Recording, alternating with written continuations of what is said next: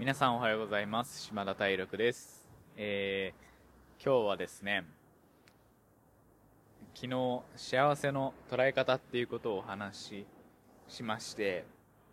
そこの続きみたいなところになるので、もしまだそっち聞いてないよっていう人がいたら、先にエピソード7、エピソード7を聞いてからこのエピソード8に戻ってきてもらえたらいい感じにつながるのかなと思っておりますので、そこの話をしたいと思いますが、もう本当ちょっと最初に余談なんだけれども、もう本当にオーストラリアのこの滞在するホテルがもうめちゃくちゃ良くて、もうなんかここもう天国なのかなみたいな、もうなんかこんな感じだったら天国いいなって思うくらい、もうなんかすげえ良くて、もうベストかも今まででみたいな、海が見えるんだけどなんか波の音も聞こえるし、なんか海も好みがいろいろやっぱあって、例えば僕の個人的な好みはもう向こうの水平線、もう空と海の境がもう本当に何もない、本当に海で終わる、海と空がくっついてるみたいな、そういう海の景色がめちゃくちゃ好きで、で例えば東京とかで海見ると対岸に逆側が見えたりとか、反対側の建物とかなんだろう島とかが見えたりとかする海もあると思うんだけど、もうほんと個人的好みはもうほんと断然水平線、もう空と海みたいな、もうそういうのが良くて、もうそれが実現されてる場所でもう最高です。最高、本当に。で、ちょっとね、海辺の近くにもうなんかすごいえげつないぐらい今日すごいね、今日なんかみんなで集まったのっていうぐらい、すんごいマッチョが10人ぐらいで一緒にトレーニングしててえぐいねなんかもう電柱とか登るのすらトレーニングにしてるしみたいな、すげえ、うん、やっぱこっちは筋トレの文化がめっちゃすごいっすね。はい、余談でした。それでは幸せの捉え方から次に行く、簡単に言ったら、幸せっていうのは点じゃなくて線とか、連続、継続性っていうか、なんていうの、幅、帯で捉えようねっていう、それがやっぱり幸せっていうものを正しく捉える方法だと僕は思っているので、そんな話を前回したんですけど、じゃあそれをどうやったらできるのかっていう実際な話、幸せの一個一個をどういう風に線にしていくのかっていう話を、今日はしたいんですけれど、幸せっていうのをもうほんと簡潔に言うと、シンプル、ほんとね、こういうのってシンプルだと思うんだけど、幸せっていうのをきちんとゲットしていくっていう、小さな幸せを一個一個きちんと拾って自分のものにして噛み締めて、もう日々生きる、それでしかないと僕は思っています。大きなね、なんか物事を成し遂げた時にものすごく幸せを感じたりとかもちろんすると思うんだけど、じゃあそんなめちゃくちゃでかい幸せを毎日のように成し遂げられるかっていうと、多分そうじゃなくて、1年に何回かなのか、もっと大きな幸せを掲げたら1年に1回かもしれないし、1回もできないかもしれない、複数年に1回かもしれない、そんな幸せをつないでもやっぱ線にはならないし、帯にはならないし、連続性がないから、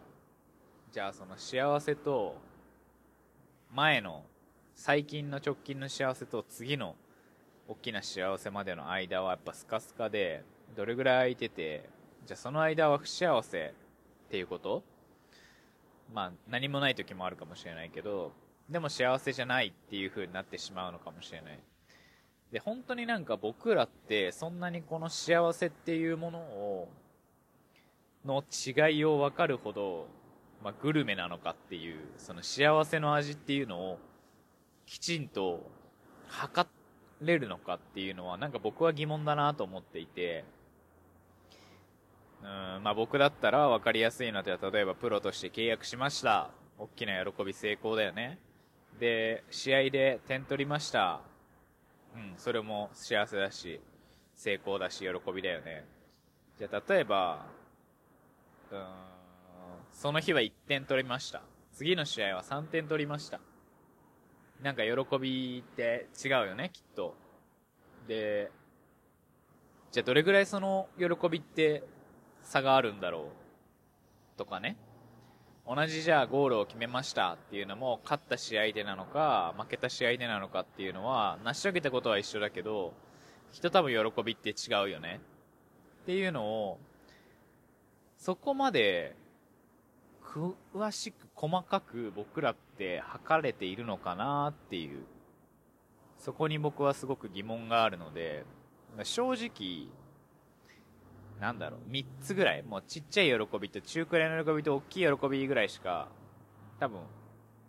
分かれてなくて、で多分人とかってなんか中間とかに多くするから、じゃあみんなの今のこの幸せ、最近とか、じゃあ幸せ10個感じたことある、幸せ10個書いてください、経験書いてくださいって言って、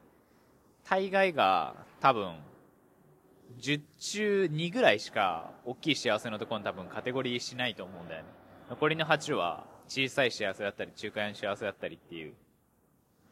でもなんかどうせそんな分類してしまうのであれば、もうなんかそういう風にそもそもする必要がなくて、でここの最初の話に戻ってくるんだけど、幸せは点じゃなくて帯なんだよねっていうのは、小さい点をつなぎ合わせたり重ねたりすることで、帯っていうのは太くなったりとか強くなったり厚みを増したりとかすると思うんだよね。で幸せな状態が長く継続できるっていうことが、いわゆる幸せな状態っていう風に僕は定義をしていると。この考え方は結構いいなと思ってて、小さい幸せを、まあ、ほんとコーヒー美味しいなとか、今日のコーヒーの香りめっちゃいいなとか、もうほんとそのレベルでもいいし、今日天気いいなとかでもいいと思うし、ほんと小さな幸せを連続して、これも一つの幸せ、幸せを今日もゲットしたぞっていうのを、そしたらね、結構一日に何個も幸せ見つけられると思うんだよね。でそうやって一個一個幸せだなーって細かいことを幸せっていう風に捉えて生きていくと、多分そういう人は幸せだと思うんだよね。うん。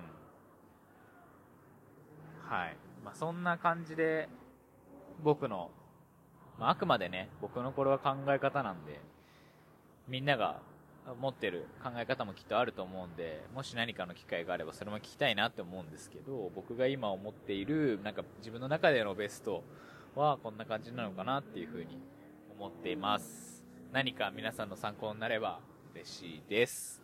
はい、今日も聞いていただきありがとうございました。今日も一日いい日を過ごしてください。またねー。